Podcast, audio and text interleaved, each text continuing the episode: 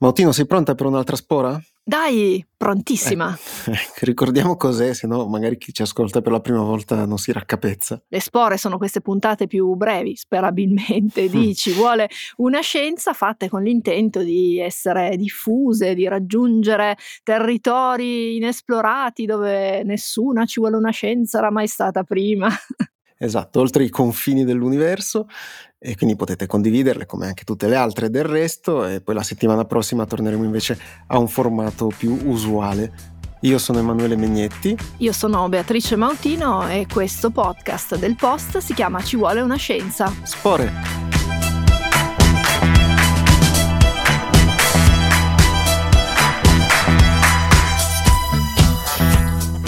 Dovete sapere che abbiamo pensato a lungo a quale potesse essere l'argomento di questa puntata, poi ci siamo accorti che sarebbe uscita il 6 gennaio e quindi abbiamo detto vabbè 6 gennaio, la Befana, l'Epifania, tutta la storia del carbone e le feste che si porta via inevitabilmente e quindi dedichiamo questa puntata al carbone, giusto Mottino? Eh certo, è certo, carbone. E per farci un'idea sul carbone e la sua provenienza dobbiamo immaginare di prendere pala e piccone, armarci di tanta pazienza e di scavare sempre più in profondità. Ehi ho! Esatto, come i sette nani. Facendolo passiamo attraverso le varie stratificazioni geologiche, cioè gli strati di rocce e altro materiale che in milioni di anni si sono via via sovrapposti gli uno sugli altri alla fine raggiungiamo lo strato dove c'è il carbone e notiamo una cosa particolare però, è che è più o meno sempre lo stesso livello di profondità in tutto il mondo, quindi se Mautino si mette a scavare da una parte e io da un'altra, scava, scava, scava, alla fine arriviamo più o meno sempre allo stesso livello per trovare il carbone. E questo perché praticamente tutto il carbone di cui disponiamo, o almeno una forma particolare di cui stiamo parlando oggi, si formò sulla Terra nello stesso periodo di tempo, fra 360 e 300 milioni di anni fa, che è un periodo bello lungo in termini umani, ma invece tutto sommato per il nostro pianeta è poca roba, visto che la Terra ha 4 miliardi e mezzo di anni. Ma perché solo in quel periodo si è formato tutto questo carbone? Beh, ci sono varie teorie, però prima di arrivarci dobbiamo fare un piccolo passo indietro, classico, eh, per vedere come funzionano le piante, che sono poi in definitiva ciò da cui nasce il carbone.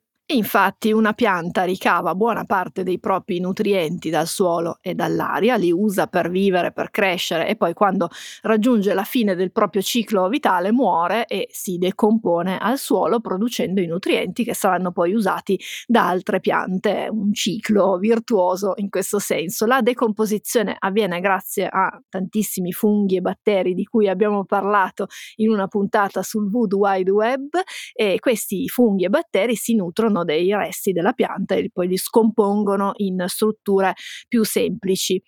Adesso torniamo a tantissimo tempo fa, quando le piante esistevano, ma non c'erano ancora gli alberi, quindi erano piante diverse da come le conosciamo oggi. Nel corso della loro evoluzione svilupparono la capacità di produrre alcune molecole, i lignani, che resero possibile la formazione di strutture vegetali più solide e di conseguenza poi la formazione degli alberi per come invece li conosciamo oggi, quindi col tronco, la chioma e tutto il classico alberello che disegnano i bambini. Fu questa una vera e propria rivoluzione perché le piante potevano finalmente sviluppare delle strutture più complesse e anche vivere più a lungo, però non tutti da subito furono contenti dei risultati. Esatto, perché secondo una delle teorie più condivise, che poi negli ultimi anni ha ricevuto qualche dubbio, i batteri e i funghi che già all'epoca si occupavano della decomposizione delle piante furono presi un po' alla sprovvista, non avevano la capacità di decomporre le nuove molecole di questa strana novità che erano gli alberi e quindi gli alberi una volta morti continuavano ad ammassarsi, a essere compressi strato dopo strato dal peso di altri alberi per milioni di anni e non potendosi decomporre sostanzialmente si fossilizzarono. E fu così che grandi quantità di foreste queste si trasformarono in carbone fra i 360 e i 300 milioni di anni fa, come dicevamo prima. Nel frattempo però non è che i funghi e i batteri sono rimasti lì a non fare niente. E la selezione naturale del tutto casualmente privilegiò quelli che riuscivano a decomporre gli alberi morti e anche questa fu un'altra rivoluzione perché avevano trovato un nuovo modo per proliferare e quindi iniziarono a diffondersi rapidamente in tutto il mondo, no? perché potevano usare le piante per nutrirsi. Ciò avvenne circa 60 milioni di anni dopo la comparsa dei primi alberi ed è per questo che da allora si formò molto meno carbone, perlomeno tramite il processo che vi abbiamo descritto. Poi naturalmente ci sono state anche altre dinamiche che hanno portato a formazioni in altri periodi del carbone. Come vi dicevamo, questa teoria è stata messa in dubbio e poi in parte anche rivista negli ultimi anni. Ci furono probabilmente determinate condizioni ambientali e tante altre variabili che favorirono quei processi, però rimane il fatto che buona parte del carbone risale a quello specifico periodo di esistenza del, del nostro pianeta. Proprio perché deriva dagli alberi, il carbone è forse una delle migliori dimostrazioni di come funzionano le piante e la fotosintesi. Quindi quel processo che fa sì che grazie all'intervento della luce solare, allo sfruttamento della luce solare delle molecole di anidride carbonica presenti nell'aria e l'acqua siano poi convertite in glucosio, quindi lo zucchero che è molto importante per la vita della pianta e non solo. Come sottoprodotto della reazione si producono anche molecole di ossigeno che poi la pianta rilascia nell'aria tramite le foglie. Ecco, quindi in un certo senso possiamo dire che nella pianta rimane intrappolata parte dell'energia solare, no? perché nei legami chimici eh, del carbonio. E proprio quando bruciamo il carbone stiamo liberando quell'energia, e però questo fa sì che come sottoprodotto otteniamo anche grandi quantità di anidride carbonica, che è uno dei principali gas serra, ve l'abbiamo raccontato quando abbiamo dedicato varie puntate all'energia. E proprio più carbone bruciamo insieme ad altri combustibili fossili, più impediamo alla Terra di cedere parte del calore e di conseguenza abbiamo il riscaldamento globale con cui stiamo facendo ormai i conti. In pochi secoli abbiamo messo nuovamente nell'atmosfera grandissime quantità di anidride carbonica che milioni di anni fa le piante e i batteri ci avevano fatto il favore di eliminare dall'atmosfera e forse per questo motivo ci meriteremmo un po' di carbone, tornando a temi legati all'Epifania, alla Befana. Beh sì, un carbone che però si spera non abbia milioni e milioni di anni. Esatto, anche se poi alcuni non lo mangiano e quindi secondo me viene riciclato di anno in anno. E rimane ma... lì. esatto. Ecco, però a questo punto diciamo anche due parole su cos'è il carbone che si trova nelle calze, il dolciume. Beh, allora quel carbone lì in realtà è una miscela di fondamentalmente di zucchero, quindi ecco, è una perfetto. bomba zuccherina.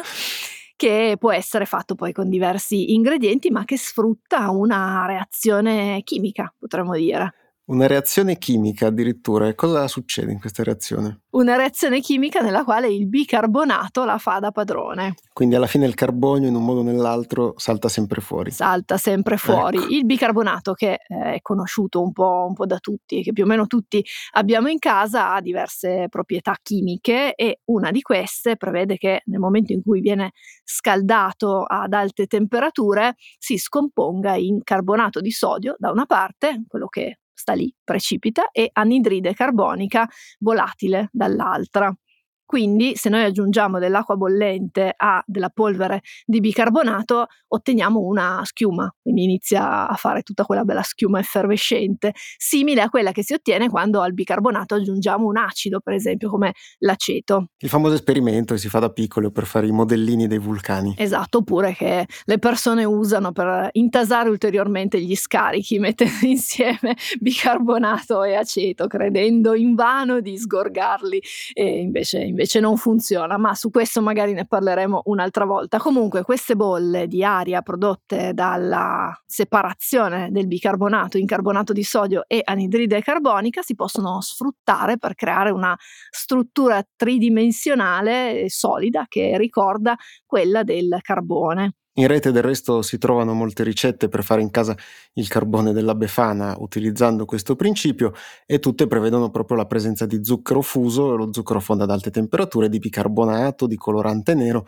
e poi anche variazioni con la presenza di albumi montati oppure ancora alternative vegane che possono rendere la struttura più morbida per esempio. È abbastanza laborioso fare sì, il no, carbone infatti, in casa. Non, non ne vale la pena probabilmente. non ne vale la pena anche perché poi il risultato di solito fa felice più i dentisti che chi lo riceve come Però può essere, può essere un esperimento divertente da fare magari con i bambini stando ovviamente attenti perché si maneggiano sostanze chimiche e soprattutto altre temperature quindi bisogna stare stare attenti agli schizzi. Esatto, quindi va bene il carbone dolce, mentre l'altro cerchiamo di tenerlo il più possibile sottoterra e di utilizzare altre fonti che siano meno impattanti. Per questa spora di Ci vuole una scienza è tutto noi cogliamo l'occasione, visto che è la prima puntata dell'anno, di farvi gli auguri per un 2023 ricco di sorprese e di scoperte scientifiche. Che vi racconteremo a partire dalla prossima settimana, come sempre il venerdì.